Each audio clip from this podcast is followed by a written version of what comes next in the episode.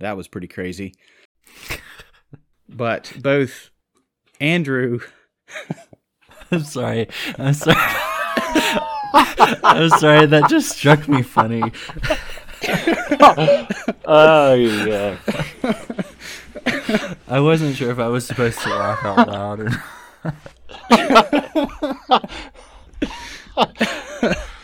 Uh, James, we made it to five episodes, which feels pretty big to me. yep. I wasn't sure when we started if we'd last this long. We've been trying to do this now for, I don't know, over a couple of years, I guess. Mm-hmm. But now that we got into it, the time went by a lot more quickly than I expected. And here we are at episode five. Yep. It's rather surprising. I uh, wasn't sure either.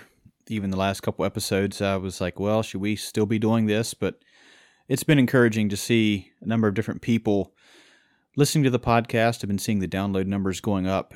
Been getting some some comments from friends and family that have been listening to the podcast, enjoying it, and encouraging us and giving us ideas. So it seems like it's worth worth continuing with. Yeah, and speaking of comments from people, we have some feedback from some of the earlier episodes. Am am I allowed to talk about feedback, James? Sure, go ahead. One of the critiques that we got was that maybe we sound a bit too stiff or Mhm. too formal in our podcasting. As my wife lovingly put it last evening, she said, You still sound stilted, but you'll probably get better once you're comfortable, she said. I was thinking about it, and when I was talking with my wife, and I understand why people could feel that way about the podcast, but like I've told a few people who've talked to me about it, and I told my wife this. That's really how a conversation between James and Sean sounds. So what are we going to do, James? We can't we can't be ourselves. I'm not sure. I guess we just need to be fake and and give the people what they want. Well, hopefully we'll have a little bit of help in this podcast episode. We have a guest and we we needed a new dynamic, so we're listening to the feedback from our listeners, bringing on a new personality. Maybe you all like him better. Maybe we need to do some sort of poll and and figure out if we need to fire either James or me and keep the new guy. Our guest is Andrew Kreider. Andrew, thanks for joining us on the podcast. Sure. Thanks for having me. Is there anything you can tell the people about who you are or what you do? Sure. Uh, I'm a friend of both Sean and James. Met Sean and James through uh, work at Christian Light, which is where I still work. Yeah, over the years we've gotten I've gotten to be friends with them, and so I guess uh, they needed some guinea pig to drag in as a uh, first guest on their podcast. James, is there anything that you can add? Anything you want to tell the people about Andrew? Yeah, I've worked with him for the last number of years, and I've really enjoyed getting to know him. He thinks differently than me in some ways, so it's kind of fun to bounce ideas off of him and go to his office and talk about some of the deeper things of life, which Sean and I have done a little bit of that on the podcast so far. So we thought it'd be fun to invite him on so we can have a discussion. Well, I've known Andrew for a few years now, but I first came to know him under a different name. When I f- first saw him, I was told that his name was Mr. Perfect. Andrew had come in a group with uh, his married siblings and his parents and sang as a family at our church.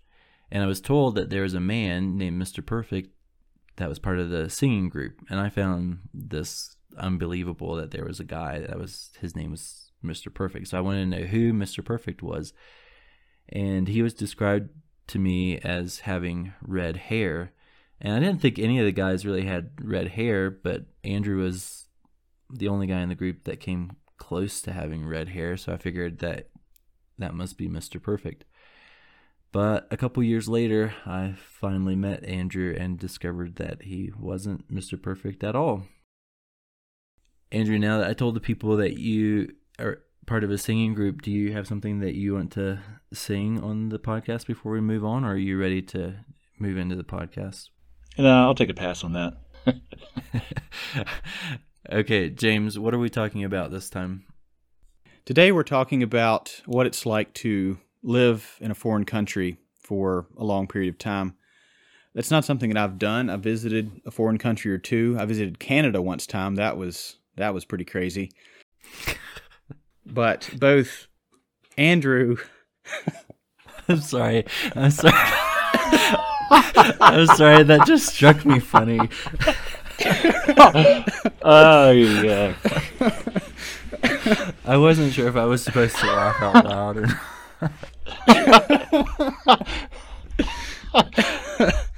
uh, no, it actually wasn't that crazy. It was it was quite tame. Sounds more accurate. Um, but yeah. So I have visited some foreign countries, Canada being one of them, Belize being the other one. But I've never spent a long amount of time in a foreign country to really know the culture and try to connect with the native people. And I've never been a missionary. But both Andrew and Sean, Sean is currently in Peru serving for uh, at least five years, I believe. And Andrew was a missionary in Guatemala for about two and a half years back in the, the mid uh, 2000s. And I thought that the audience might like to hear us discuss what it's like to, to be a missionary in a foreign country.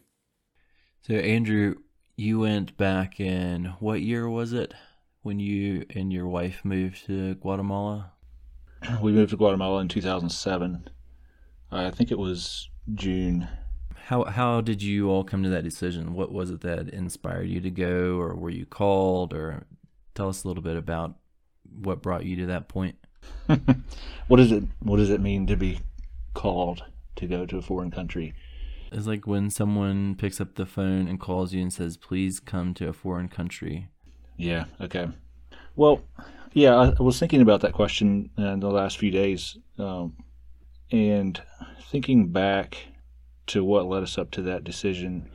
Well, for one thing, it was something I always wanted to do, and Loretta and I actually talked about it um, when we were dating. We both wanted to go to a foreign country at some point. Um, Loretta actually had spent a little time in Guatemala. She had some friends from down there, um, had actually gone to Bible school once, if not twice. Um, she knew a smattering of Spanish, more than I did. Somewhere along the way, we had expressed some interest with one of the members of the MAM board, Mennonite Air Missions. And I forget all the details, but it came out one day, I think through a conversation that my dad had with with a board member, that they uh, they knew of our interest, but um, were sort of waiting for us to contact them at whatever point we felt like we were ready to do that. Oh, that was news to me, you know, it kind of set me back a little bit. And of course, then you know if we wanted to go under MAM, which I th- thought um, seemed like it would be a fit, then that threw the decision back into our laps about the timing. Mm-hmm. And so we talked about it and prayed about it, and uh, eventually contacted them and went through the process and ended up in Guatemala. Sean, so you also had to make a decision to to move to Peru and this wasn't just for two years. Uh, if I understand, you signed up for is it what a minimum of five years? Yeah, something like that.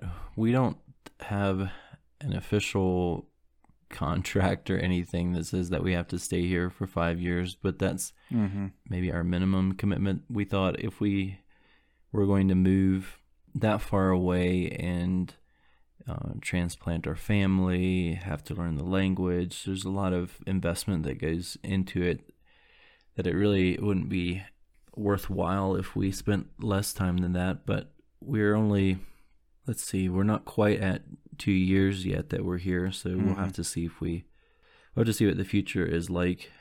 Sean, I'm curious how you how you arrived at the decision to move to Peru.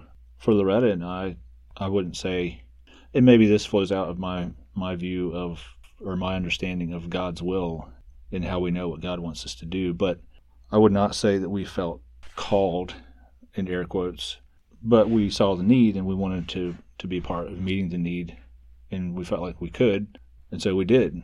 And some people, I think, would feel like that's not enough of a reason to go be a missionary. Mm. Maybe you would differ with me on that, or maybe you would agree with me. I'm curious to hear what your thoughts are.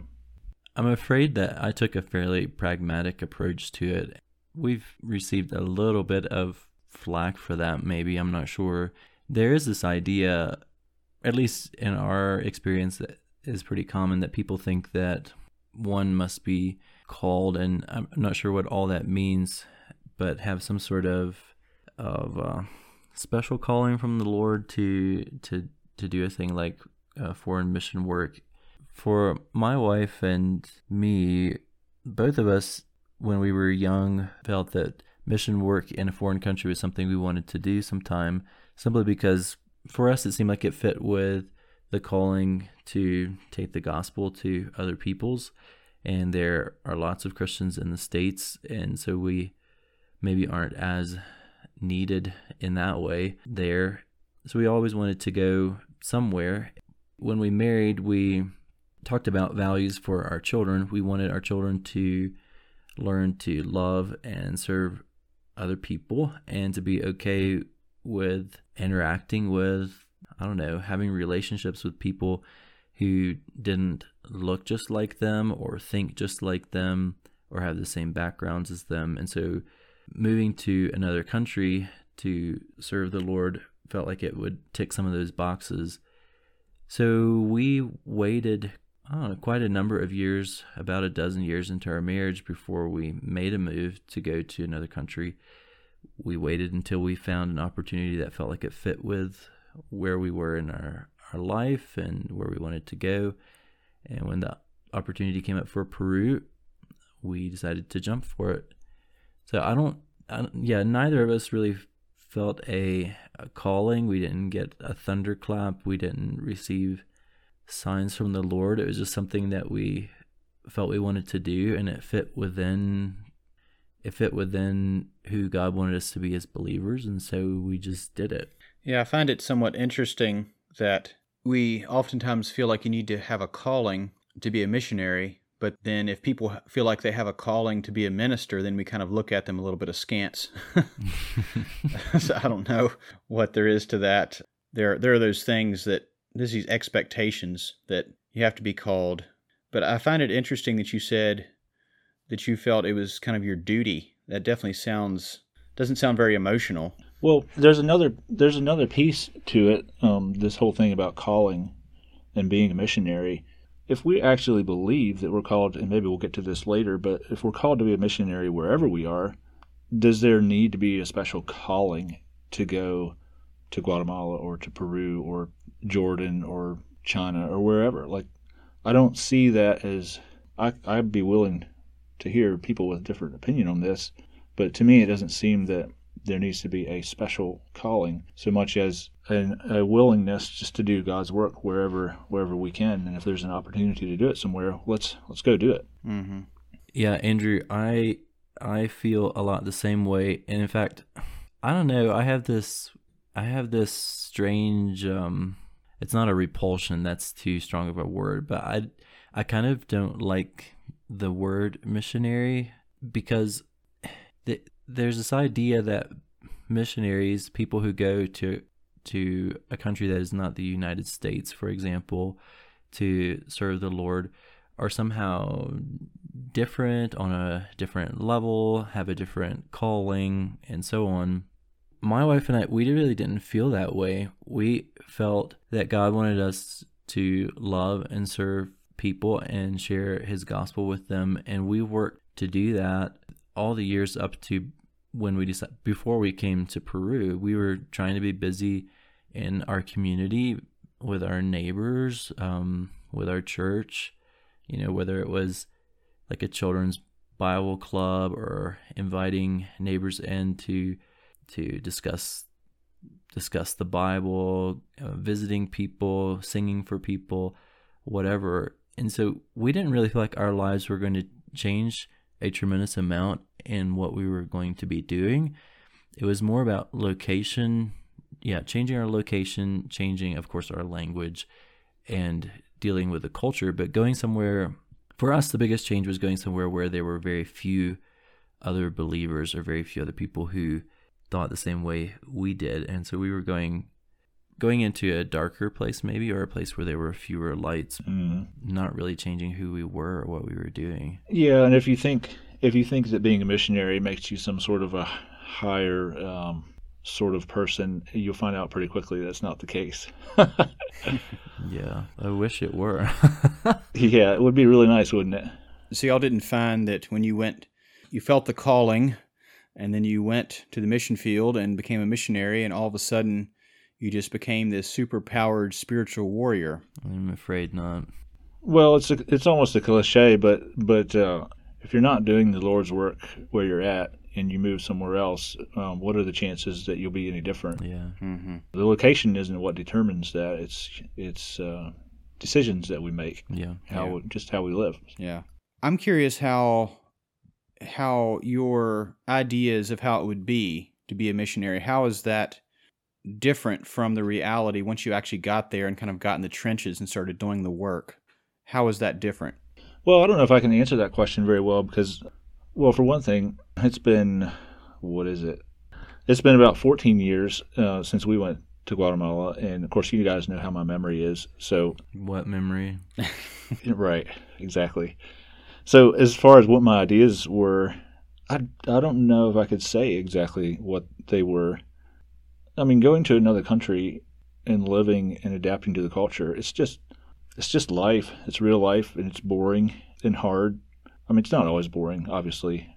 There's nothing really that glamorous about it, to be really honest. If people, if a young person wants to go, let's say in a term of VS, to another country, if they're prepared for that, they will fare a lot better than if they go with with grand ideas about uh, what a glamorous time they'll have.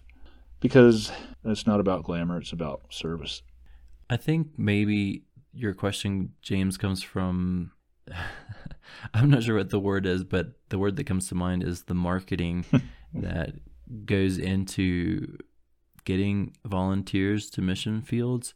Particularly, yeah, if if if you want a family or some young people to come to a country in Latin America, for example, and they have a fulfilling life and are busy in the states, you have to have some sort of hook. And I think that there are there are stories and there are testimonies and there are I'm not sure videos that are designed to compel people or move them in some way and a lot of that goes back to what Andrew was saying. It, it can appear glamorous.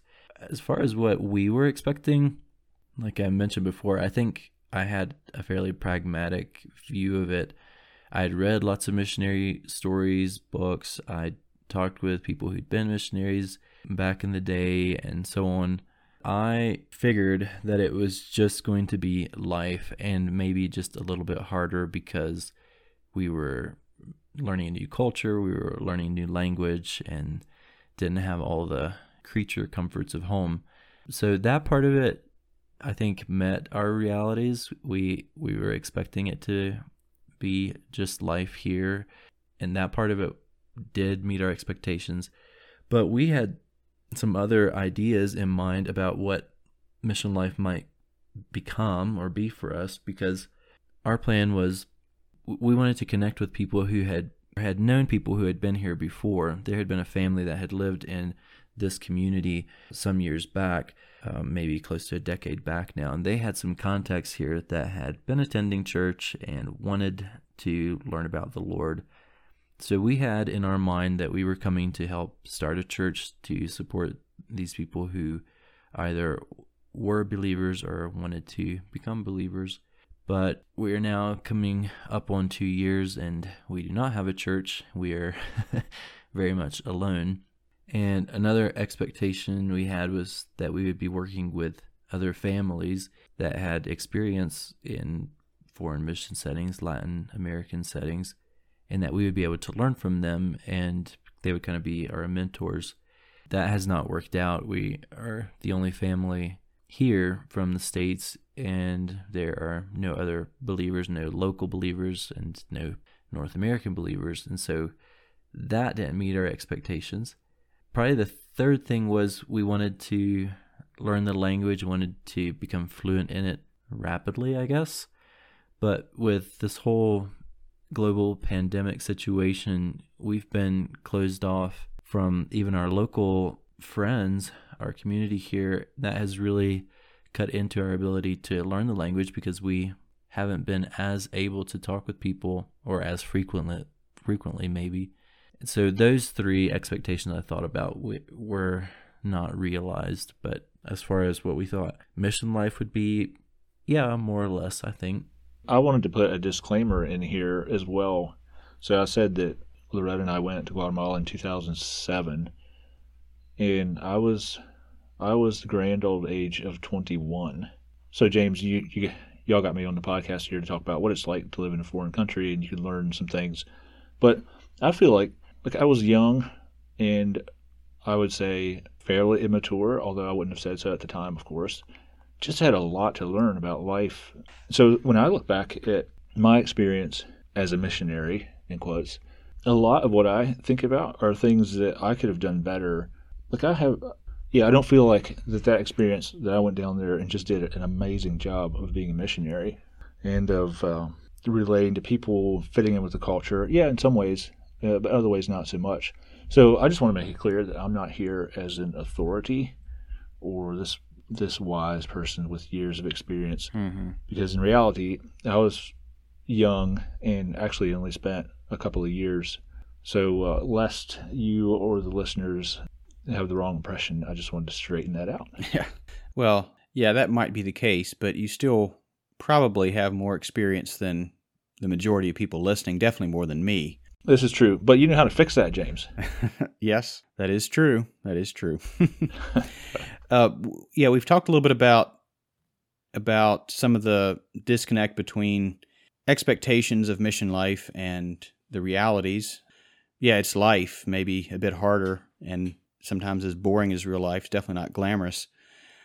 I'm curious, what are some of the some of the hardest things or some of the hardest parts of living in a in a foreign country and dealing with a different culture?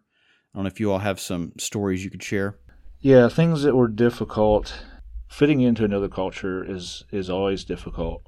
Partly it's because when you're brand new, coming into a different culture, you don't even know the things that you're doing wrong unless someone tells you, and people aren't always willing to tell you that. Mm-hmm. You could do something that would offend somebody, but since you're the uh, the American, and depending on how that person looks at Americans, you know they'll just shut up and and not not say anything.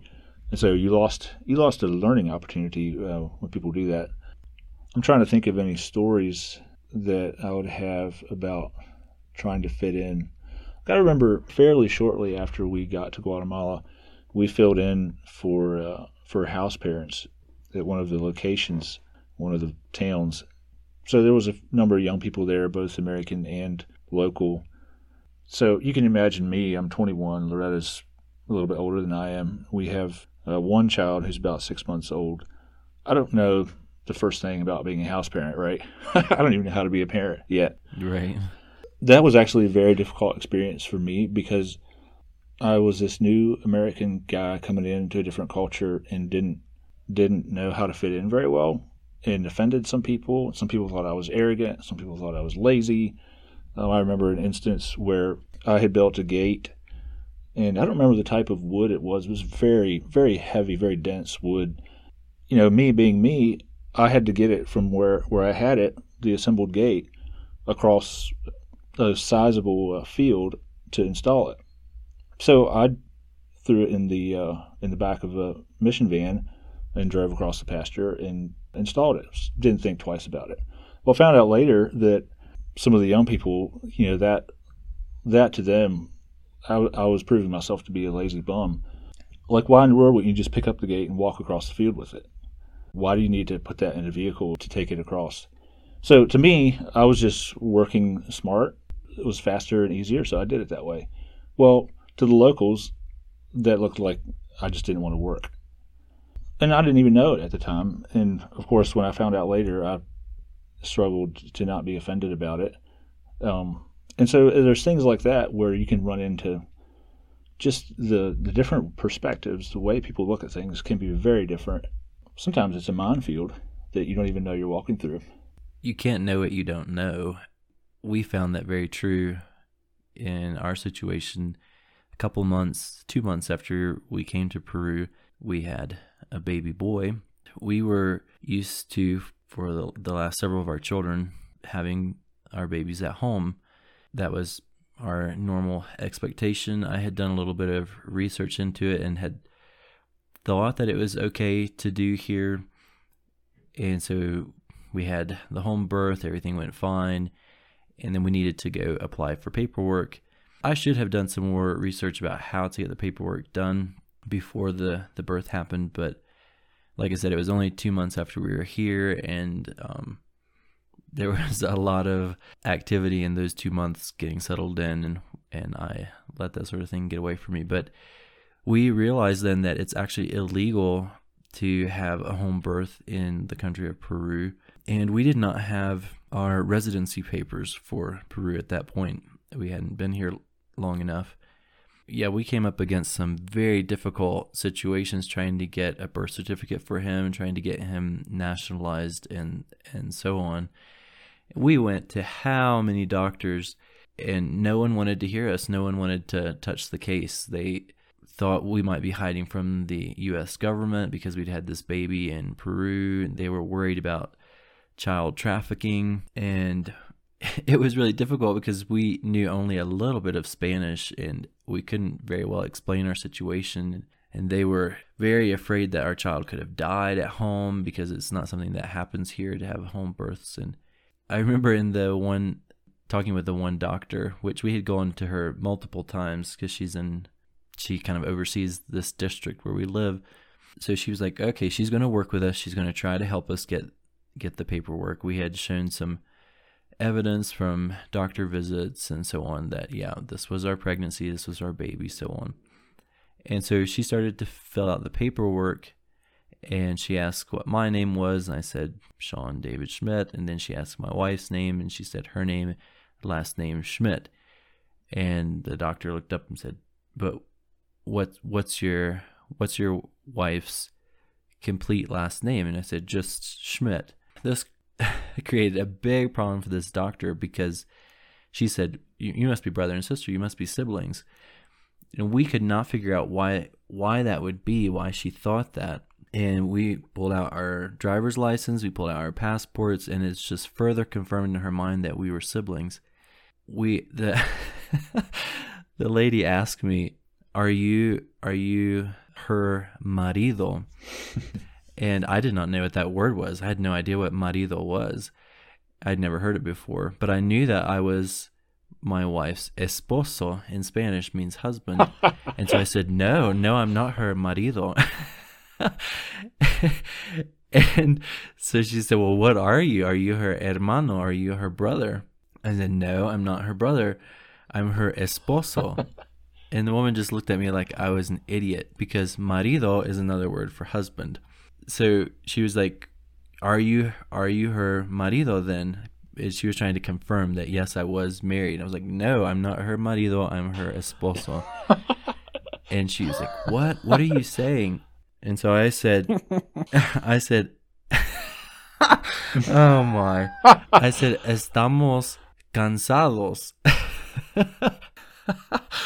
uh, which in Spanish means we are tired.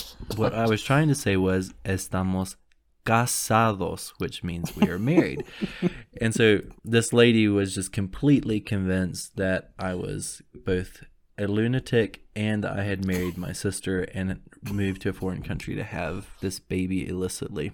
So that was probably our most difficult experience, and it was almost right off the bat and showed just the difference in culture everyone in Peru and in a lot of Latin American countries have two names. They have the last name of their mother and the last name of their father. And then when they get married, the couple keeps both of their two last names. And if they have a child, then that child takes the two last names of the paternal grandparents. And so everyone has two last names, and no names are lost, and no names are combined. And it's to to North Americans, it probably seem rather confusing, but it's just their way of doing things. And here we had the same exact name, so that showed that we were we were siblings and this was a big, big problem. Yeah, that does sound like a little bit of a problem. Definitely shows how difference in culture. I mean, just something as simple as whether the wife takes the last name of the husband, which we just take for granted, can be the source of some pretty major misunderstandings. Exactly. I do know that there are some cultural differences between different countries that are kind of the terms hot countries and cold countries, or hot cultures, cold cultures. I don't know if you're familiar with that. Well, I thought I could probably give an example of that just from the United States itself. The US is so big that there are subcultures within the larger overall American culture. That idea of warm culture and cold culture is evident in the US in, in various different pockets. In in my growing up, it was it was very clear that there were two different cultures in our family. My dad was born and raised in Michigan, and my mom was born and raised in Tennessee. So one of them was from the north, the other was from the south. The south has a very much of a warm culture feel to it. The north has a cold culture, and it doesn't have to do necessarily with the climate, like whether they get lots of snow or not, but it's the way that they relate to relationships or the way that they deal with relationships. An example of that is in Tennessee, if you go into a gas station or you go into a restaurant or whatever, the the cashier will usually call you something like honey or sweetheart. How you doing, sweetheart? How can I help you? Can I take your order, honey? And that sort of thing. In the north, in Michigan, they're not going to do that. It'll be, hello, sir, how can I help you? If they even bother to acknowledge that you walked into the gas station. In Tennessee, in the warm culture, people wave. When you pass a vehicle on the road, you wave. When you pass someone that's standing out in their yard, you're driving past, you wave. I remember different times where our family from Michigan would come to visit, and we would be driving down the road and someone would pass us and we would all wave and they would wave back. and my relative would say, Do you know them? Be like, No, we don't know them. Well, why did you wave? Like, that's creepy. Why would you wave at them? Well, it's just a friendly thing to do. We're in Tennessee. But in Michigan, they would more keep their head down and and just stick to themselves. Just as a clarifier, I love my family in Michigan, and they're some of the dearest people in the world to me, but they're very different from the culture that's in Tennessee.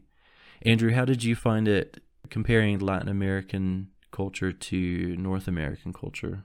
Well, Guatemala and Peru both actually would be would would have a warm culture. I was going to say uh, you were talking about the last name situation.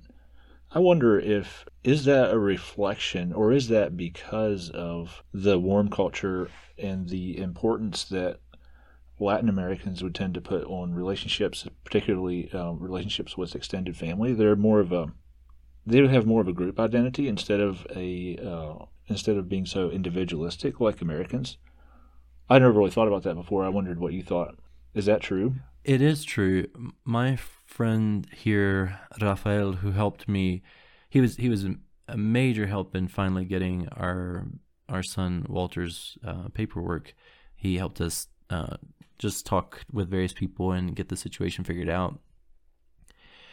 I first had to explain the situation to him very painfully in my extremely limited Spanish and using uh, translators and so on. And he could not figure out why would you want to drop your name, mm-hmm. and particularly why would the wife want to drop both of her names? Mm-hmm. Because that's like cutting off your family. Like, right. why would why would your wife not want to be associated with her mom's family and with her dad's family? And isn't that a terrible insult that you would just cut them off that way? Right. And I had never thought about that when my wife dropped her name that she was insulting either of of her families. It's just the way that it's done. But to them, you're you're exactly right. When there's a married couple, you have all four names, the wife's two families and the husband's two families, and that is a huge honor to be part of that that extremely large group and they feel very close to all of them, anyone that has Mhm. those that shares those last names. And so, even a simple thing like the way that names work, like naming protocols in a warm culture, are different than they are in a cold cold culture because of the different emphasis. People versus, I don't know. I'm not. I'm not sure what I was gonna say. People versus um, tasks, maybe or efficiency. I'm not sure how I would describe a cold culture. Efficiency is a good way to put it, I think. Relationship versus efficiency. Yeah. Well, before we go any further, it might be good to clarify what we mean by warm and cold cultures. I'm sure there's probably some of the people listening that are maybe getting a little bit confused what where these terms are coming from and what they mean. Sean, I think you've you've done you've obviously lived in a in a warm culture for the last little while, and I think you've done some reading about culture. I don't know if you could educate audience on what these terms mean and how they differ. I've read a, a number of, of books on it. The idea is just like Andrew said relationship versus efficiency or um, relationship versus tasks. So a a warm culture is relationship focused. Tennessee would definitely be a warm culture in that way. Warm cultures, like Latin American cultures, would put a, a heavy emphasis on taking time to just stop and talk. So, driving through Tennessee or driving through Peru, and Andrew can speak to whether Guatemala was this way, you're going to find people just sitting on the porch in the middle of the day when it's a work day, just sitting on the porch with each other talking. And in a cold culture, the emphasis is on efficiency and task, getting stuff done. And so when you go to a cold culture, particularly like the northern section of the United States, which is known for its industry, you're not going to see people just shoot in the breeze when it's a work day. They are the ones that are going to be killing themselves with 50 hour weeks hmm. to to to live the rat race that that we might be familiar with not because they don't love people necessarily but it's just a different focus that they have they're focused on on getting things done Yeah, like you mentioned, Sean, about about talking, taking time to talk. Obviously, I would come from a more of a, a, cold culture environment, although Virginia is kind of on the edge of the South. Like, for example, I'm the sort of person who's more like, let's get down to business here. If we have a meeting or if I'm talking with somebody, like, let's get straight to the point. Whereas a Latin American um, could spend quite a long time beating around the bush, or to them, it's not beating around the bush. They're they're just uh, having a relationship, having a good time. To me, it would be beating around the bush. Or so communication is a big one. I know that you struggled a lot with it in Peru. Indirect communication versus direct communication. hmm So I tend to be a frank sort of person and just say things, and it gets me into trouble when I'm trying to learn. but uh, a person from a, a warm culture, or at least a Latin American culture, it can be very, very difficult to get a straight answer out of somebody, and or maybe even impossible. One thing that can help is uh, in a conversation not to ask questions that require a specific yes or no answer hmm because a Latin American can, because of the culture, they it can put them on the spot. Like they don't want to tell you no. Maybe the answer to the question is no, but they would never tell you that because you might be offended. They want to preserve the relationship that they have with you, and so they will hem and haw around and uh, not. They may even say yes when the answer is no, and you, being the the cold culture American, you know you you believe them only to become frustrated after a while when it comes out that no, they had no intention of of doing whatever they said they were going to do, or the answer that they gave to you may seem a lie, whereas to them they were uh, being non-offensive. So it's very very different uh, way of looking at it. Yeah, that is definitely quite strange from what we're used to. I mean, we are told when we're little that, I mean, you do not lie, not even white lies, but yet these people are, in a sense, lying to preserve the relationship. Yeah, it's very much that way here in Peru. They would much rather lie to you than than to tell you that they can't help you. Because if they have to decide to value the relationship over valuing their own reputation, they will always put the relationship first. Hmm. So it it can be very Well, I think there is a stereotype that that North Americans have about Latin Americans that they just don't keep their word, and I think that's a bit too black and white. It doesn't it doesn't give place for the nuance or complexity that is their value on relationships. Mm-hmm. Not to excuse telling falsehoods because you know God calls us to to be honest at all times, but it, if you understand that they are having to decide, like Andrew said, when you put them on the spot, do I respect this person and value the relationship and make them feel like a friend? Or do I tell them no, which is going to disappoint them? And that is going to be a negative in our relationship. Mm-hmm. And they will always put the relationship first, even if even if it does negative damage later down the road for their reputation, for example. Yeah, I have a cousin who is serving some time in Jordan. They're working for CAM, her and her husband. And she's been getting to know some of the, the neighbor ladies. And she was walking down the street one day, and one of the neighbor ladies was going by with this big plate of food. And so she's friendly and says, Oh, hi, you're carrying this big plate of food. Where are you taking it? And the lady says, Oh, we're taking it to your house. I'm going to give you this food. and so the lady takes the food to my cousin's house, drops it off. Then a little bit later, she finally realizes, you know what, this lady did not want to give me this food at all. she was she was not planning to. Yeah, she was not giving this food to me. That is not the plan. The fact that she was accosted by my cousin, you know, she was just trying to be friendly, but the way that the lady interpreted it was she did not want to disappoint Mhm. her, and so the best thing she could do is to give away her food. Yeah, she felt really bad about that. Um, it was completely unintentional. She wasn't wasn't trying to do that, but but when I heard that, to me, it was definitely a, a very much a story of warm versus cold culture. Yeah, and food circumstances or situations around food can be a big deal. Like for example, I would say that we here in the states, like when when I visit someone's house and they serve me food, I would never. Well, depending depending who it was, if I went to James's house and he served me food that wasn't good, I might tell him. but generally, generally, you know, it's not considered polite. But in other cultures, like you wouldn't even want to approach, even come close to to intimating that this food is not good or that I don't like it or or whatever. Uh, it's very important to them. I remember here's an interesting story.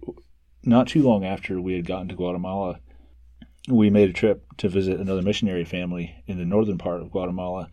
And while we were there, we made a trek out to visit. I don't remember, don't even remember why, but we visited a, a local family way out up in the jungle. And so we rode on the back of a truck out through the out through the uh, land and got stuck at a spot or two. Eventually got there, and and one of the reasons these folks lived way back in the boondocks was they raised bees, and they wherever their location was was great for the bees, and they sold honey. Come to find out, honey was actually uh, the best food that they had to offer us, and so like they had this big uh, plastic keg of honey with other bits of uh, flotsam floating in it as well, and like they would scoop that out, put it on a plate, gave us a plate and a spoon, and then that was that was what we ate. That's what they gave us. and like there's a verse in Proverbs actually that talks about eating honey, and I was going to look it up to see what it says. But basically, the idea is don't eat so much honey. Don't eat too much honey because if you do, you might um, need to vomit afterward or something like that. anyway, so I can attest to the to the truth of that. Try eating a plate of honey sometime, just just with a spoon, straight, nothing else. But anyway, you would I okay. So obviously, those of us gringos who were there, we ate it because that's what you do. You do not say no. I do not want to eat a plate of honey. That would be very offensive. It was, it was a an experience that I will probably remember for the rest of my life because it was so it was so different from what I'm used to. But you know, you want you respect the people and you respect what this is what they have to offer, we take it and are grateful. the way food and food events are viewed here in Peru are are there's a lot of respect being given and being being received when when there's a food transaction going on when there's a, a meal being shared and i think in the states particularly the more in the more industrious regions food is fuel and you sit down and you eat it in as little amount of time as possible and you get back to work. But here, if you eat very quickly, it can be an offense because you're indicating that you want to leave. Mm-hmm. And if you do not finish the whole dish, that can be an offense because it's saying that you don't appreciate what they're giving. Mm-hmm. And often the people in our area are living hand to mouth. They don't have a lot to share.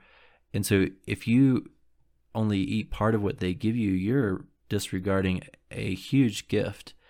Your story about honey sounds very unpleasant, Andrew, but one of the succulent dishes that they serve here to people that they want to show special uh, recognition to is intestine soup.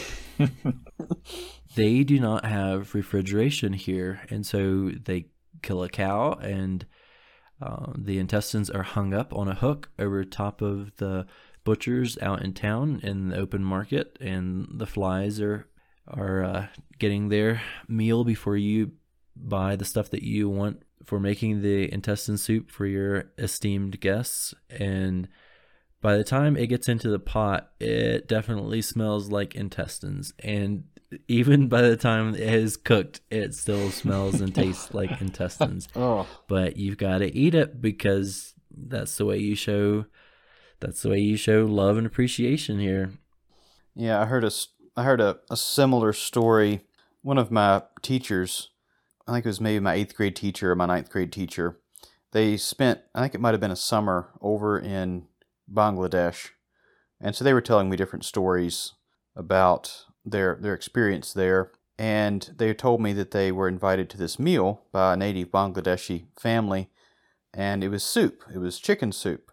They're like, okay, well, let's eat this chicken soup. So they started dipping out chicken soup, and, and he was he was dipping dipping his bowl of chicken soup, and a beak yeah attached to a head floated to the top. Wow. and so he dipped out his soup. I think he probably avoided the head and ate it because that's just what you do. Yeah, talking about food, it makes me think too. Well, something Sean said, the people there are living hand to mouth, and yet, you know, they're they're giving you part of their living. Mm-hmm. You're going to their house and eating it. Mhm, mhm. You you don't dare refuse that. And sometimes you, you can even feel bad, like it's almost it's almost like these people are bringing out the fatted calf. Maybe it's the fatted chicken, or or whatever it the is. bloated intestines right. Like you feel bad going to this person's house and eating there. Like you know that this is this is valuable to them, and there there's another difference I think coming out in the culture because of the importance they put on guests and on people. They're bringing out what they have, and they're not they're not holding anything back. hmm Mm-hmm. And so, and then in return, you you accept that because if you don't, it's an offense to them. Yeah, it's very easy for us to to think that our culture, because we're in it, it's superior to all other cultures. Right.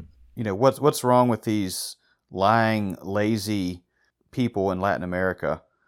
But that is extremely arrogant. hmm I mean, maybe not everything they do is like it should be, but there's quite a bit of things that we do in our culture that is not like it should be, is not Christ like. I feel like even though some of the warm culture stuff might seem very foreign to us, like in the middle of a workday talking with your neighbors or putting relationships above truth, I think there's probably some things we can learn I mean, Christ was very much about relationships. And so I feel like that their emphasis on relationships is something we can learn. hmm There, there's more to life than getting in, you know, getting getting in your time, clocking in, clocking out, getting your paycheck, going on vacation. I feel like relationships are very important. It's not something that I do as good uh, as good as I should. So I feel like that's something that that I can learn. I feel like that we can learn from some of these very foreign cultures. I agree with James. And when you look at uh, when you look at Jesus, how he lived, there were times when you, when reading through the Gospels, you can see the situation that Jesus was in. He really wanted to get out and be by himself, maybe for various reasons, and the people followed him. Instead of being uh, resentful about it or telling them to go away, he just took time for them. And I feel like that, like James was saying, we we can tend to be so focused on I have X amount of things to get done today. I have this amount of time to do it, and I don't have time to sit and talk to you, or I don't have time to listen to your problem, or whatever it might be. And that's a we miss we miss a lot. Isn't it true that we have a tendency to think that different is bad? And it's hard for us to realize that different can just be different sometimes. Mm-hmm. There is this tendency for North Americans to come to a foreign country, whether it's Latin America or an African country or an or any other, and and try to imprint on that culture the North American values because North America, like James said, must be the best.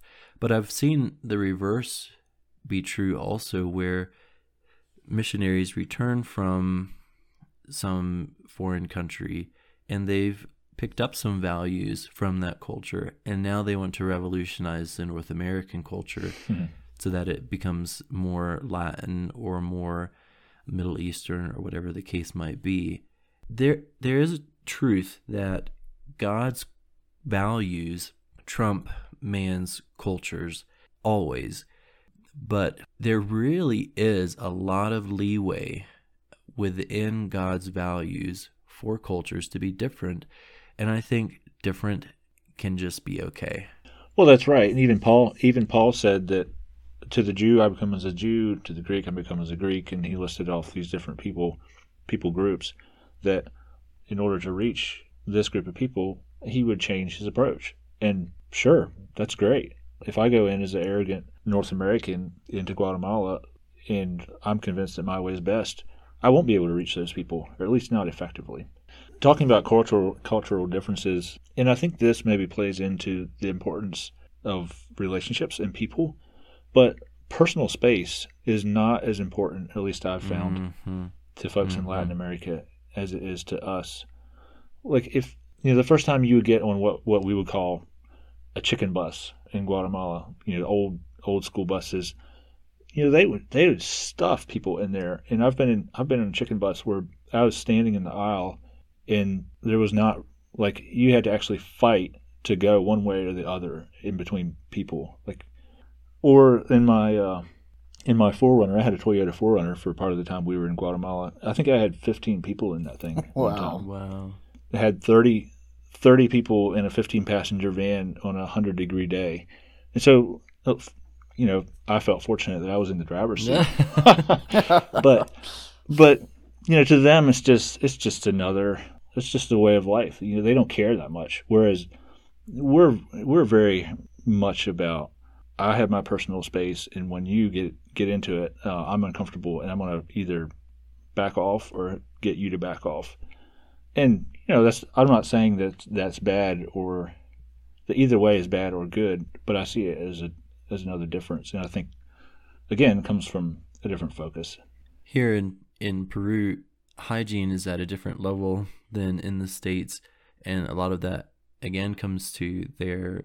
They're they're living off the land. A lot of them don't have running water. In our area, the majority of houses are still dirt floors, and so after a long day of working out in the fields, people smell like they've worked a long day out in the fields. And we have these uh, vans, they're like 12 passenger vans that we call combis that we use for public transportation, just short runs locally.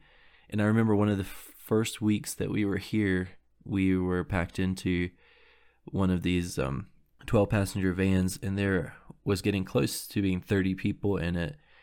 And they stopped to pick up more people. And I asked out loud in English because that was all I knew at the time. But I was like, where are they going to put more people? And all of a sudden, this lady who had been standing in front of me before, she had gotten shoved by the people coming on and she just sat down upon my knee. and I was not sure what to do with myself. And so you have all these sweaty bodies sticking around you, and then this stranger sitting on your knee to boot. And it, it was a lot to take in.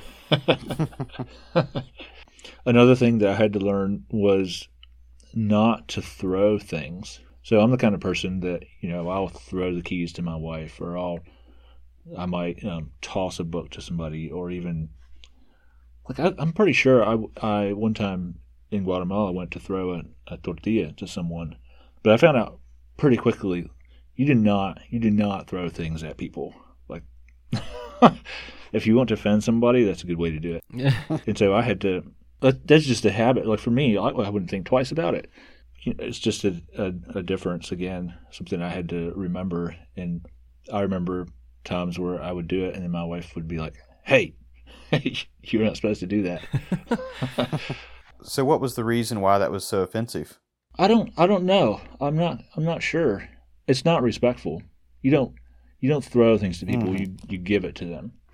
In fact, I teach my children that. I tell my children, don't throw the thing at me. Come put it in my hand. So I suppose maybe when the roles are reversed, I, I, uh, are they that? Do you see that in? Yeah, we we see that here in Peru, and I think the two reasons that jump out in my mind are that the things that they have are very precious. Mm-hmm. Also, again, it comes back to this respecting other people and valuing relationship when you give something to someone, even if it's handing them a pair of scissors, you are doing it in such a way as to elevate this relationship. And to toss it to them, you miss an opportunity to show them how much you value them. But if you go walk across the room and hand it to them and maybe even help them with whatever the thing is that they're doing, that would be the Latin American way. Yeah. I'd like to, to switch the conversation a little bit to something different so, both of you have spent some time in foreign countries, missionaries, but there's a lot of us that haven't. Why do you think there are, and I believe that, that the, the board or the mission that, that Sean's are working with is trying to find more people to go down and serve with Sean's down in Peru. And from what I hear, they haven't found anybody. And so, why is it so difficult to find missionaries in our churches? I think I have to plead the fifth on this one because I happen to be in an active mission that's searching for families, and so if I if I speak about why people aren't coming, it could maybe offend them. so, An- Andrew, you're gonna have to step up to the plate. yeah, yeah. I don't know that I have answers for that necessarily. So, I know of one family who was asked recently to consider moving to the mission field and they actually gave it long and serious thought and talked to a number of people but they decided not to go and i actually felt like they probably made the right decision based on their situation mm-hmm. and so like there are there are people there are people here in the states in fact quite a lot of them who are being a missionary where they are already they're building relationships. They may have a business in the community or involved in some type of kingdom work that would actually be detrimental if they would pull out of that, if they would abandon all that and go off to the mission field. So I think there are it is it is quite legitimate to say no. Mm-hmm. I am doing God's work where I am. Yeah. And I feel like I can be just as effective or more effective. However, However, I'm not sure that not everyone is in that situation. I don't believe, and I actually struggle with that myself because yeah, I I would ever since we came back from Guatemala, I have wanted to go back or maybe not back to Guatemala, but back to the mission field to a foreign country, and it has never seemed like the time was right for that, and I wrestle I wrestle with that some. But anyway, just it it can be hard to know. Like I said earlier, or like I said at the beginning of the of the podcast, maybe it's hard for us to know if we are called. Like for example, do I feel like I need to be called to go to the mission field? Perhaps not, but I do feel like a lot of people do have that um, that idea. So they're waiting for the call, mm-hmm. maybe, and it never comes. Mm-hmm. Or I think it's also true that that we get pretty comfortable where we're at when I think about what it would take for me to yank up my family and go to another country, like it would be a lot of work. I actually kind of quail at the thought um, when I actually stop and think of all the things that I would have to do, and I'm sure Sean can remember um, all the things that they had to do in order to to pull up roots. And so it's just easier. It's easier to stay where we are, and it's more comfortable. And I think that's a lot of it. It's uh, it's it's very easy to say. Well, anybody who doesn't go on the mission field is selfish. That's just what it is. And and so, um, and so James, what are you doing? Not going on the mission field? I know, I know. Um, but yeah, there there are legitimate reasons not to go, and there there's plenty of kingdom work that is not going to a mission field. There are there are many other places. There, yeah, there are more places in the kingdom than just in foreign missions. And so, I guess the question that we should maybe ask ourselves is: Are we working in the kingdom where we are? Do we feel like maybe we could serve the Lord better by pulling up roots and moving somewhere else to, like Sean said, to to a place that doesn't have as much light as mm-hmm. maybe North America does? I think it's easy to use that as an excuse. Like, you know, I'm supposed to be a missionary where I am, and there's lots of needs here in the states, and Mm-hmm. um, I don't have to go to to a foreign country to be a missionary, and so on. Mhm. We can tell ourselves that, and sure, I mean that's true, but the fact remains that there's a greater need in many countries, many places in the world than there is perhaps in the Shenandoah Valley Mm-hmm. uh, where I live and where I work. And so, I don't know. There are just not easy answers Yeah. for that. Don't we see in Scripture that um, Paul was it Paul talked about that some some plant, some water, and some harvest, and then different times he talked about how he had to go do a thing, and either a couple of people or maybe even one person and at times an, an entire church would support him so he could go do that thing. And they stayed home and he went. And so i think there there is a a beautiful way that the body can can work together where a person or a family or groups of families can go do can go serve in a different place, whether it's a different place in the States or a different country, and other people back home can still contribute in in various critical, important ways. One other question I'd like to ask you all is what is the responsibility of those of us that, that feel like we should support those that are in the mission field? How can we support our friends, our family who do move, oftentimes many thousands of miles away? What's the best way that that we can support you all?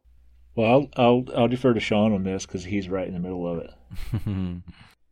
I think I'm trying to think if if I can um, can put things in an order of importance, and I'm not sure if I can do that. In in our in our time, it is pretty easy to stay connected with either say email or um, instant messaging, phone calls, various various ways that people can stay connected, and that is a huge encouragement for people who are in in a foreign setting. Maybe they don't know very many people or know any people where they went, and they might be struggling with a new language, which makes it even harder to connect with people there. James, I know you didn't set this up so that so that uh, you would get noticed, but James has been one of my most faithful supporters since I've been here in Peru. Just always there. We talk pretty much every week, even if it's just to say, "Hey, look at this thing I'm doing." We just stay connected, and that that is really big. And in our situation, we're alone. We're just there are no other North Americans here. There are no other local believers, so we're very alone. And if I didn't have friends like James who were making sure that I'm doing okay and that I know I'm not forgotten, I'm not sure I would have made it this long without throwing in the towel. And I have another friend who has sent me a voice message every Monday morning without fail since we've been in Peru. Um, the very first Monday that we got to Peru, I had a message from him just saying, "Hey, wanted to let you know that I'm thinking of you, and just thought I would let you know what we did here at home." And he kept that up, and it's now been 83 weeks, and he's never missed a single week where he always lets me know what's going on at home. Good for him. That's incredible consistency. And he just talks about everyday stuff, stuff from the home church and stuff that his family's doing, maybe what his what his child is learning, how how to crawl or how to talk or what they're doing in the garden. Like it's not anything grand, you might say, but it makes a it makes a significant impact in my life to keep me keep me motivated. I think if I would have gone into radio silence, I am not sure that I would have had the fortitude to to deal with that. You, you read about that in some missionaries even 50 years ago, and I think it takes a very special sort of person to be able to do that. And Mm-hmm. I, looking inside myself, I don't see that I'm capable of doing that. So staying connected, communicating, um, even if it's something small. I have one friend who does not like to talk. He's extremely introverted, but periodically he just sends pictures. He'll just send five pictures of his family, or maybe they're out on a walk, or or something's going on at church, and he doesn't have to say anything. And I know his personality, so I don't push him to say anything. But he's just letting me know, hey, I'm thinking of you. We're here, and Mhm. then I would say probably the most important thing is prayer. We are in a spiritual battle here, and we face unique battles that we didn't maybe in the states because of our um, our solitude, and so we need a lot of a prayer support. And praying alone and praying quietly is incredible. I uh, commend all the people who are praying for missionaries that way, but it goes so much further if you then let your missionary friend know, I prayed for you today, and maybe even specifically say, I prayed Mm. for you in this particular way. Um, I got an email yesterday that said from from uh, a friend from the states, and they listed I think three different things that they prayed for us about specifically, and that sort of encouragement really goes a long way for a missionary. So, really, the most important thing is to know that you that you haven't been forgotten, and just knowing that people care, especially with you all being there by yourselves. Um, it makes it especially difficult, I would think, than than if you had another family that you could kind of share your your trials and your successes with. You you uh, Mm-hmm. really really desire that that support that and knowledge that the people you love back at home still Mm-hmm. still care and doing everything they can to support you. And visits are always appreciated too. I remember when people would come visit us, it uh, was something that we look forward to for a long time and remember fondly. Obviously, not everyone can do that, but if you can, it's really valuable. Yeah, Andrew Andrew wouldn't say it himself, but I'll say that uh, just a few months ago, Andrew and, and his family traveled down to Peru to visit Sean's. so he was able to to kind of to to pay back in a sense or pay it forward. I don't know what you want to call it. Um, the people that, visited him. so way to go, Andrew. Well, maybe it was maybe it was all selfish. maybe it was all selfish because uh, it was great to be back in a Latin American country again. So Yeah. Well, yeah. I guess you could. Yeah. I mean, if you want to be a selfish person, I guess that's your prerogative. Yeah, we we really enjoyed enjoyed the visit, and uh, I would say that yeah, maybe we we I know my wife does better at keeping touch with with Sean's wife than I do at keeping in touch with Sean. So just because I visited them once doesn't mean I'm doing everything I could be. I'm sure we all could. We could all do better. I wanted to circle back just briefly. Um, James, you had asked earlier about why. don't use the term circle back. I wanted- Chris. All right. I wanted to go back, James, and touch on a question you had asked earlier about why people don't go to to a foreign country or as a missionary. And I, I think another reason is fear. People people are scared and um, various I think there are various fears that we have. One is just fear of the unknown. Like for me, it was actually uncomfortable I, I like the familiar and I like the routine and I like to know. I like situations where I'm not out of my comfort zone. Probably most people are that way. And you go to a foreign country, you sort of lose. you sort of lose that. Mm-hmm. And uh, then there's other things like, so in Guatemala City, where we lived some of the time, uh, there's a lot of violence. And uh, a couple of us missionaries were walking down the sidewalk one day, and car pulled up, guy jumped out and pointed a gun at, at our missionary friend and said, "Hey, give me your camera." That's it's a bit of an uncomfortable situation to be in, and that's the kind of thing that can drive fear, which in turn people decide, no, it's too risky. I don't want to do mm-hmm. that. I don't want to risk my life. I don't want to risk my family's life.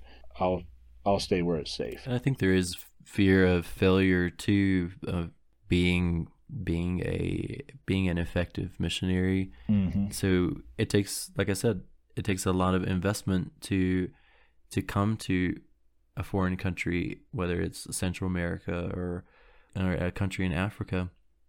If you get over there and two months into it, you realize I can't handle this, and you have to go back home. That's a lot of I don't know. That's a lot of social pressure that you have to deal with when you come back. Mm-hmm. And so people, if they're not confident that they can make a go of it, it would be better for them in their minds. It would be better for them just to to stay home and do what they feel like they know they can do. Yeah, I think that's true. Yeah, that makes sense. Um, I mean, and you can't really blame people. I mean, you do hear some of these stories. Some of the some of the different books that are fairly popular about missionary stories are about missionaries that are killed or missionaries that were nearly killed or it, it makes dramatic stories to read, mm-hmm. but it mm-hmm. also they're scary, and you can't really blame people for for being scared and not wanting to go for that reason. James, you asked a little earlier why are there so few missionaries to foreign countries, and we've kind of bumped up against this idea about what it means to be a missionary or what it means to be a believer maybe you could talk a little bit from from your perspective what you think God is is calling using that term again calling you to do or calling Andrew to do or calling me to do regardless of where we happen to find ourselves geographically. People live with different different philosophies of life and mine is and I think this somewhat comes from my father it comes from just do the next best thing there, there are some people that have these life plans and they know where they're going to be in 50 years. And that's that's not how I live my life. It's more what is the next best thing that I can do? What so I have today and I have tomorrow. What are what can I do today? What can I do tomorrow that can further God's kingdom? Whether it's in the my job that I'm working, the relationships that I have with my family, with my brothers and sisters in the church or any opportunities that might come up that would maybe take me a little bit out of my comfort zone that would be kingdom work. Talking to my neighbors, that's something that um, I live in a, um, a row of houses. It's kind of a country road, but there's a row of houses, about 10 or 12 houses in a line. And so I have neighbors fairly close on both sides of us. And I have not done very good at reaching out to my neighbors, inviting them over for a meal, and getting to know them, finding opportunities where we can talk about spiritual things. And so I feel like that's that's an area that this year I'm hoping to do more with is reaching out to my neighbors. I don't know, I haven't had anybody ask me if I'm willing to go on the mission field. If that happens, then I'll have to decide whether that is something that I feel like I should do or whether I can can serve the kingdom where I am now. You know, I'm I'm kind of the mind that I'll I'll cross that bridge when I get there. So I don't know if that answers your question or not. Thinking back to the maybe the misconceptions that people have about being a missionary, like what does what does being a missionary mean, or what does a missionary do? It's it's pretty it's pretty basic. A missionary is a person who walks with God consistently, relates with other people and takes opportunities to speak the truth, uh, whatever they pop up.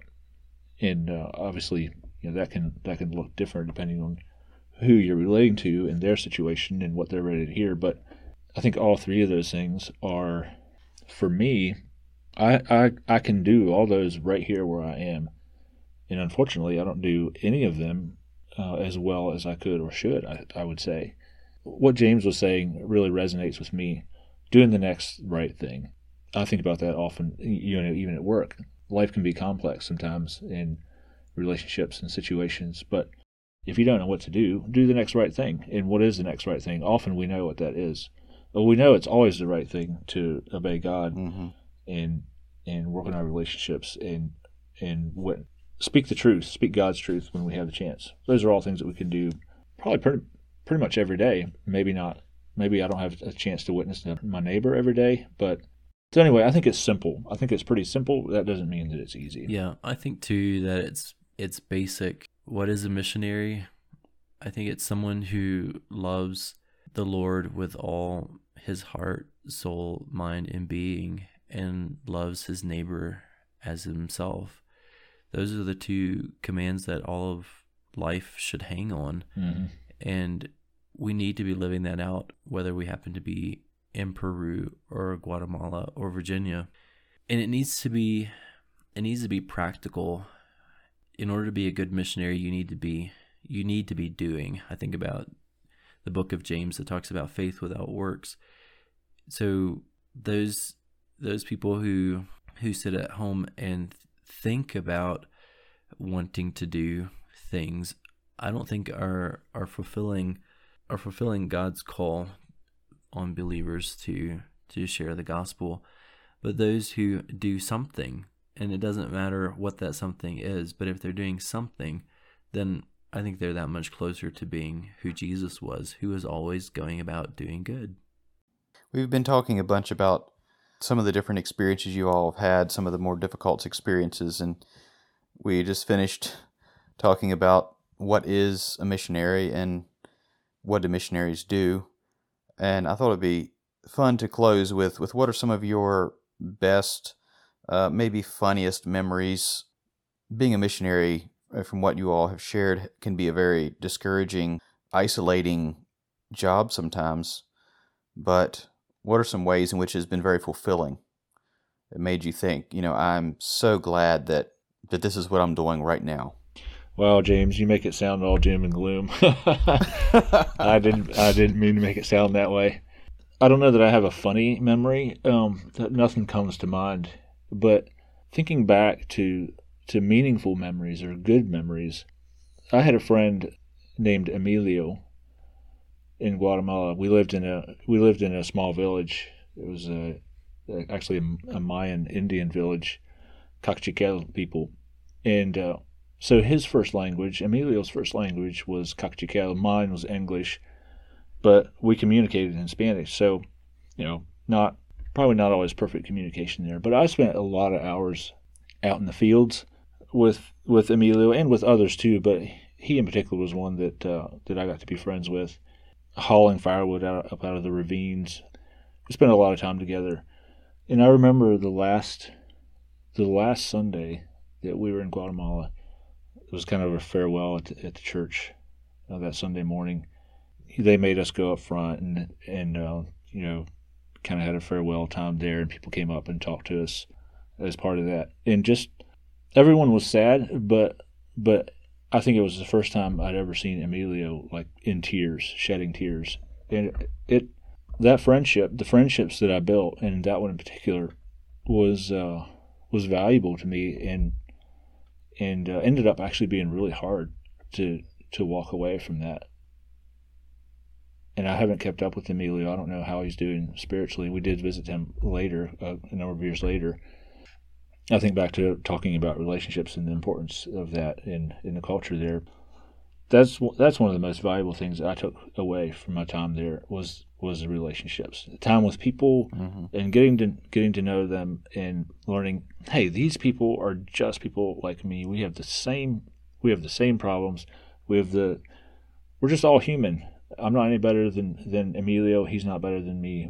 And we were we were peers, even though we were very very different um, personalities, very different background, very different culture, very different perspective. But we were friends and we were brothers. we're still here, and so it's a little hard to say what what my greatest memory is because it feels like we're right in the middle of it. Mm-hmm. But the most exciting thing in recent in recent months, I think, is that we have a couple who asked to do a Bible study. Um, that's my my closest friend here, Rafael, and his girlfriend Elisabeth asked to study the Bible with us, and they are both Catholic, and it took a lot of courage for them to do that because they're under a lot of social pressure from their family not to associate with Christians and not to, how would you say, not to be proselytized.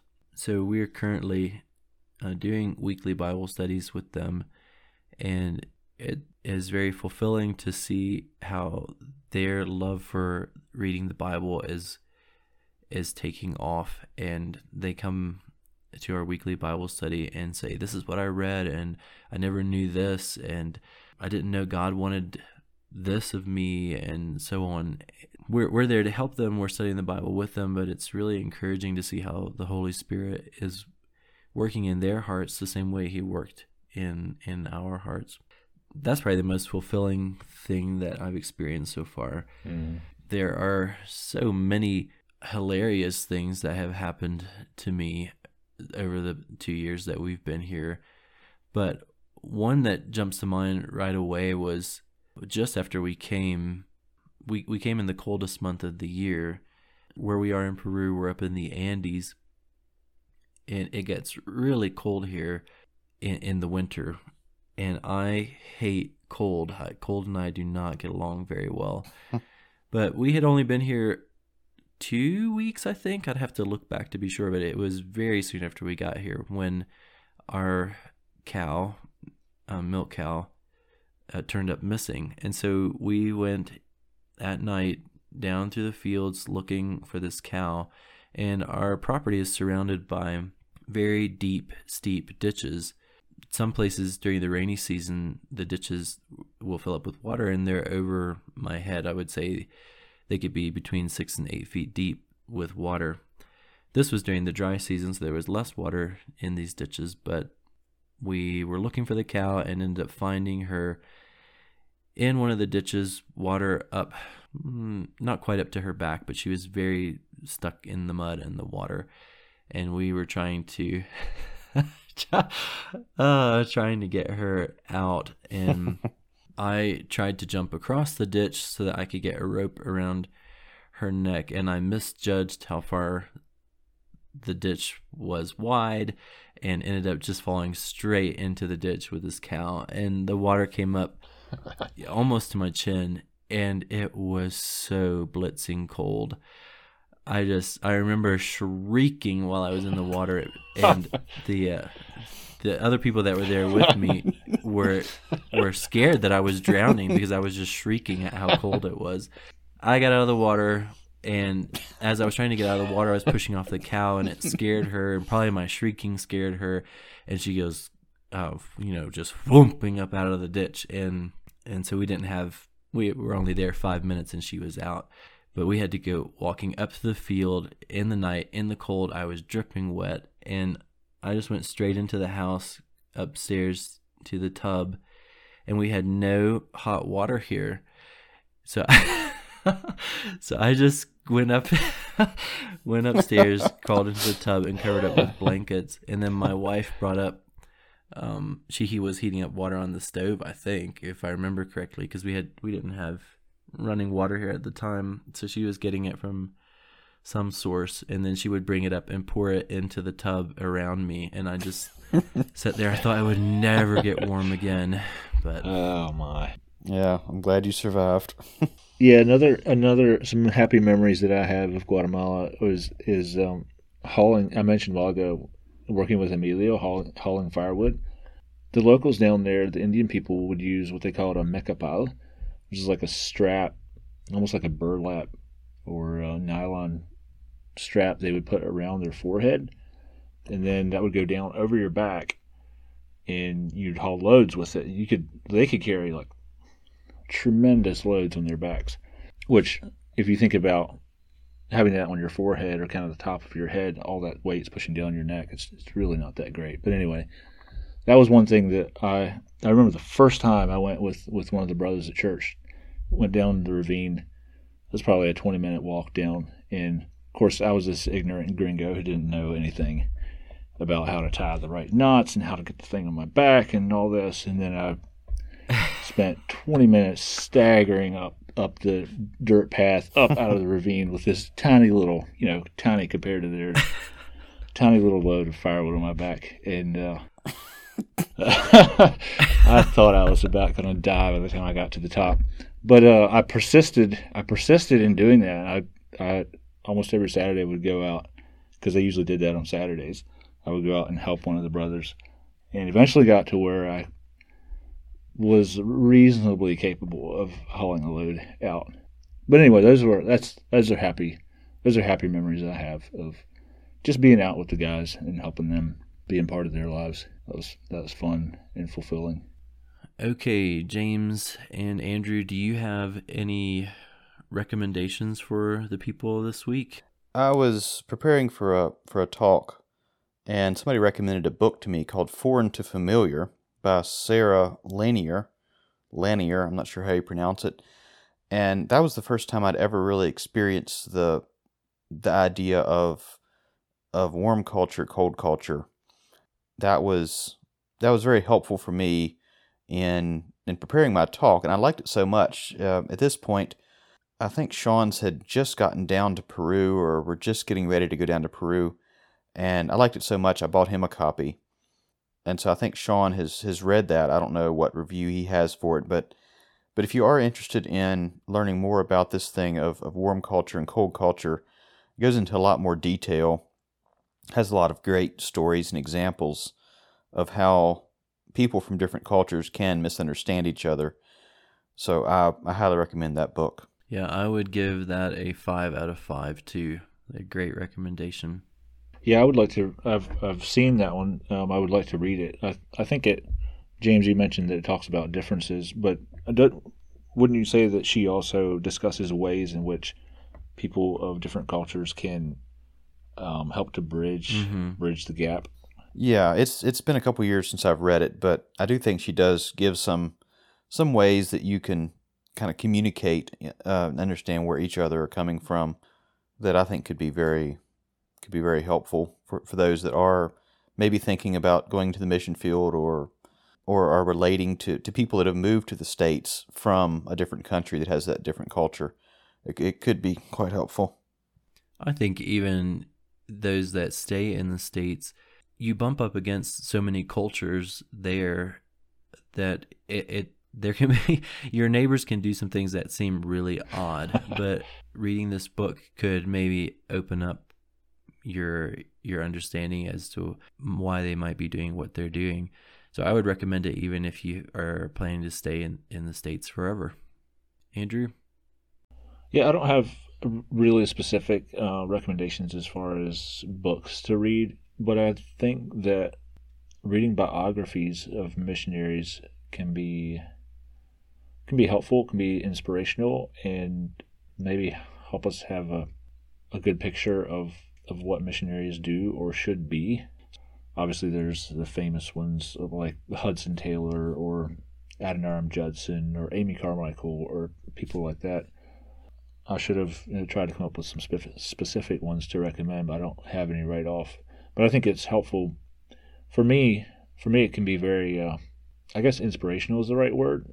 Uh, reading about the people, some of these folks, and their dedication and the lengths to which they went to carry the gospel and to, to carry out the Great Commission, you know, it can leave me feeling like, wow, what am I doing? And what could I be doing more? My recommendation this week is a book called Church Planting Movements by David Garrison. And it is a fairly new book. I don't remember off the top of my head when it was published, but it's fairly recent.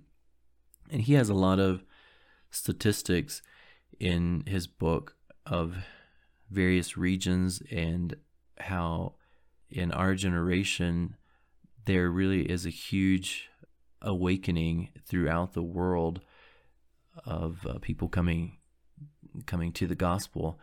The the focus of the book, the thrust of the book is how the the most effective church movements did their thing or are doing their thing. So he looks his research looks at many many decades of information and and sees church movements that grew, maybe grew rapidly and then fell off, and then others that grew and stayed steady, and others that grew and are, are continuing to grow. And then he looks at their methods. What were they doing, and how does it compare to uh, what we see in the Bible? And what can we learn from it? What should we maybe be doing in the cultures we find ourselves in to bring people to the gospel? I uh, recommend that book for anyone who's thinking about about taking the gospel to their communities. One recommendation I would have for people if if you ever go to a foreign country, and maybe we touched on this somewhat earlier, but I don't think we said it explicitly. that is be be humble and be willing to be the the ignoramus in the situation or to look dumb or whatever. Like ask questions admit that you don't know how to navigate a situation or whatever it is don't pretend don't pretend that you have it all together. Uh, i think it's really important when when we go into another culture especially where there's already a tendency from the people there to perceive say a north american in some kind of to esteem them to esteem me more highly than i should be just because i am a north american it's I think it's important to carry to carry an attitude of humility to exemplify that. Um, mm-hmm. I was thinking about one story I had thought about telling that that I didn't was the very first sermon like that I ever gave full a full fledged sermon that I gave at the at the church where we were getting ready to move to. Actually, I uh, was up front. Of course, I was nervous and everything, and I was still stammering around with my Spanish and I tried tried to tell the people to turn to the book of Deuteronomy. And uh, of course, Sean knows how to say Deuteronomy in Spanish, but it can be a little bit of a tongue twister. Deuteronomio. And I tried, I don't know how many times to say that word. And uh, it was funny. It wasn't funny at the time, but like probably five times I tried to say it and I just could not get it out. and so I finally was like, okay, you know which book I'm talking about. Let's turn to chapter X, whatever it was. and so being okay with laughing at yourself, mm-hmm. being the idiot in the situation, mm-hmm. I think is is valuable. So there's another recommendation.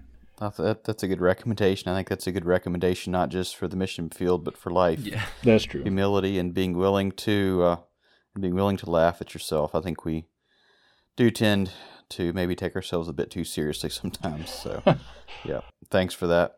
Well, thank you for for joining us, uh, Andrew. I really appreciated you taking the time and uh, contributing to the discussion. We certainly certainly learned quite a bit. Uh, I think it was it was very educational for me to listen to what you and Sean had to say. Sure, I uh, I had fun being part of the conversation, and uh, thanks thanks for inviting me. Yep, you're welcome talk to you guys later. Yep. Thanks for coming.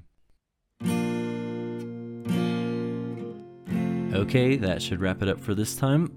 We want to thank Andrew for joining us. He made the podcast fresh and enjoyable. If you really liked him and want him to come back for future episodes, just send us an email. I can't guarantee he'll come back, but we'd like to hear from you anyway. If you enjoyed the podcast, share it with a friend we're happy to see people are continuing to listen to us despite our overly serious take on life. Thank you again for your feedback. We are also in need of ideas for discussion topics for the future. If you have an interesting idea, email us at lookingoverlife at gmail.com. Okay, see you later. Ciao.